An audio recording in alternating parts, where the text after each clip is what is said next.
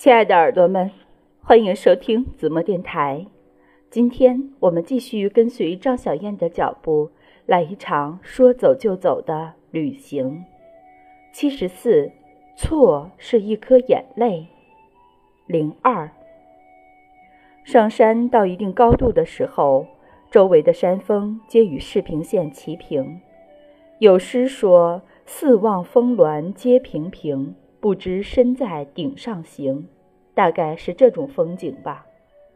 傍晚的光线柔和细腻，暮色层峦变幻丰富，远山近水脉脉生烟，云在脚底下铺漫开来，像幕布一样隔离了人间。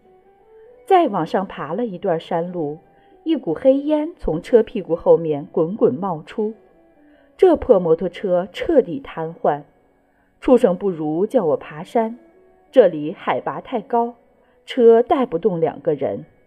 畜生不如在盘山道上艰苦卓绝地推车，我抄近路爬山，穿了双布鞋爬山，鞋有点大，不跟脚，脚下滑得很，山上连草都不长，滑倒的时候没地方抓，随着碎石一片泥沙倾泻。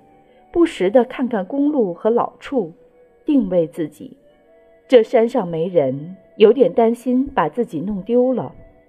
越爬越高，云雾在脚底下铺漫开来，像幕布一样隔离了人间。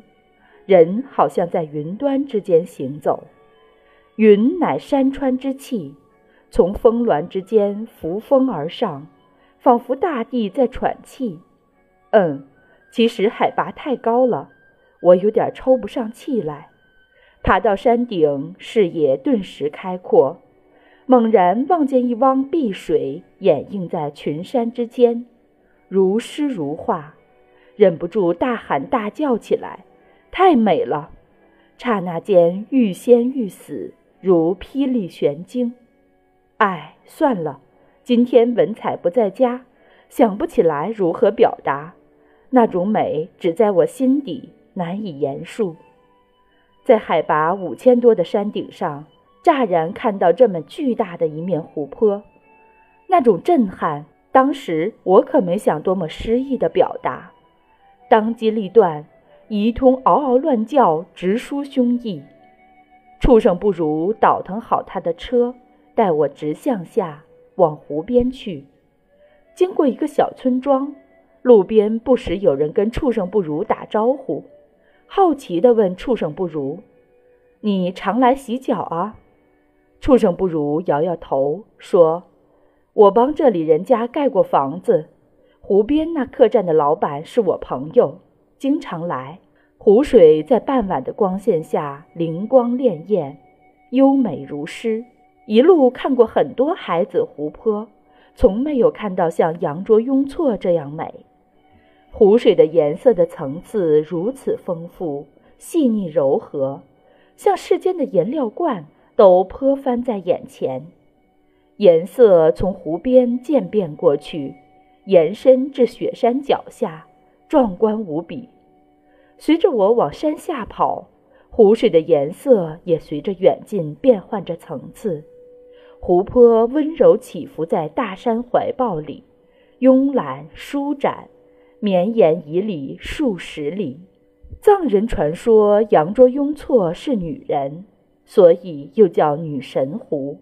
想起过色季拉山的时候，当地藏人说两山一湖的三角恋故事。藏语中“措”是湖的意思，羊卓雍措就是羊卓雍措，天地有错，化作一颗眼泪落在高山之巅。那次过鲁朗没看到南喀巴瓦峰，却在这里看到了他的情人。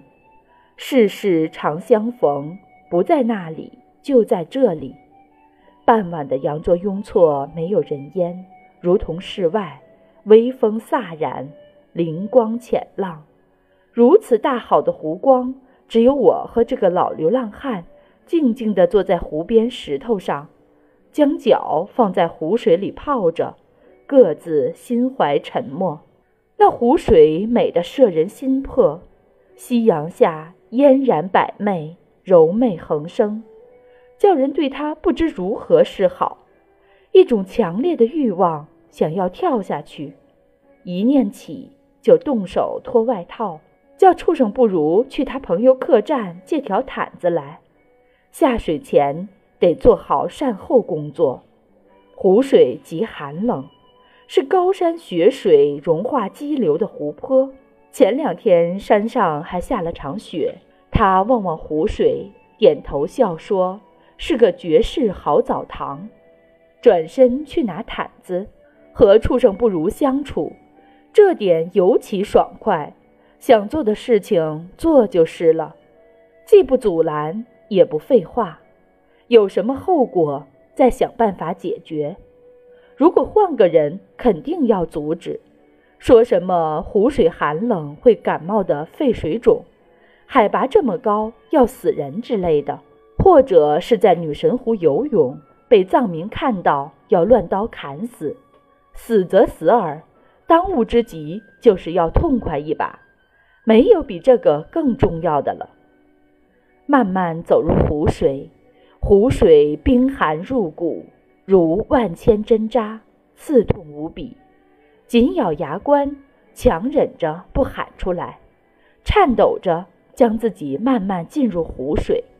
闭上眼睛，我坚信意志可以战胜一切，没什么事情是不可忍受的。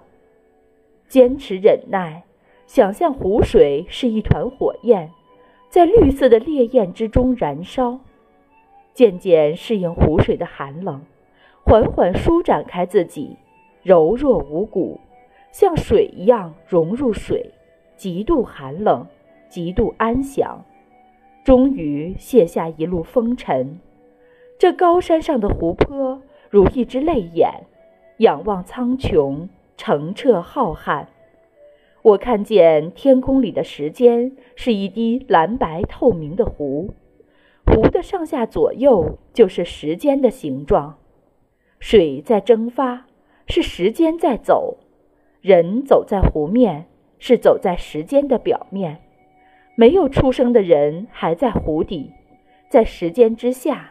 你看，就是那样的，谁也没在时间里，都是在时间的表面行走。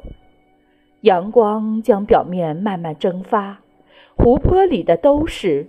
湖面上的都是，风里的风里都是。深深地潜入湖底，时间的尽头在哪儿呢？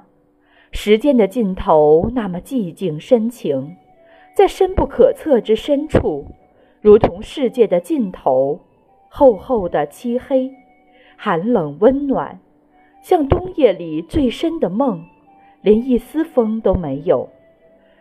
我想将自己交给他，像托付生命一般，将彼此交给彼此，相拥着睡着，就像从来没有醒过。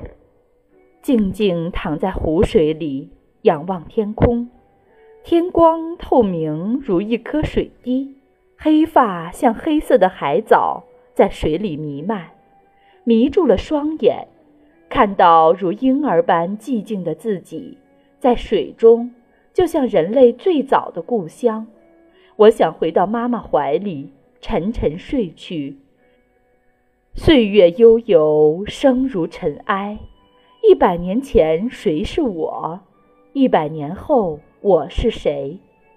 如果用一世的时光体谅此刻时光，又何必执着走完这长路？世间多少烟尘之情，皆是枉然。远行太久，渐渐想家。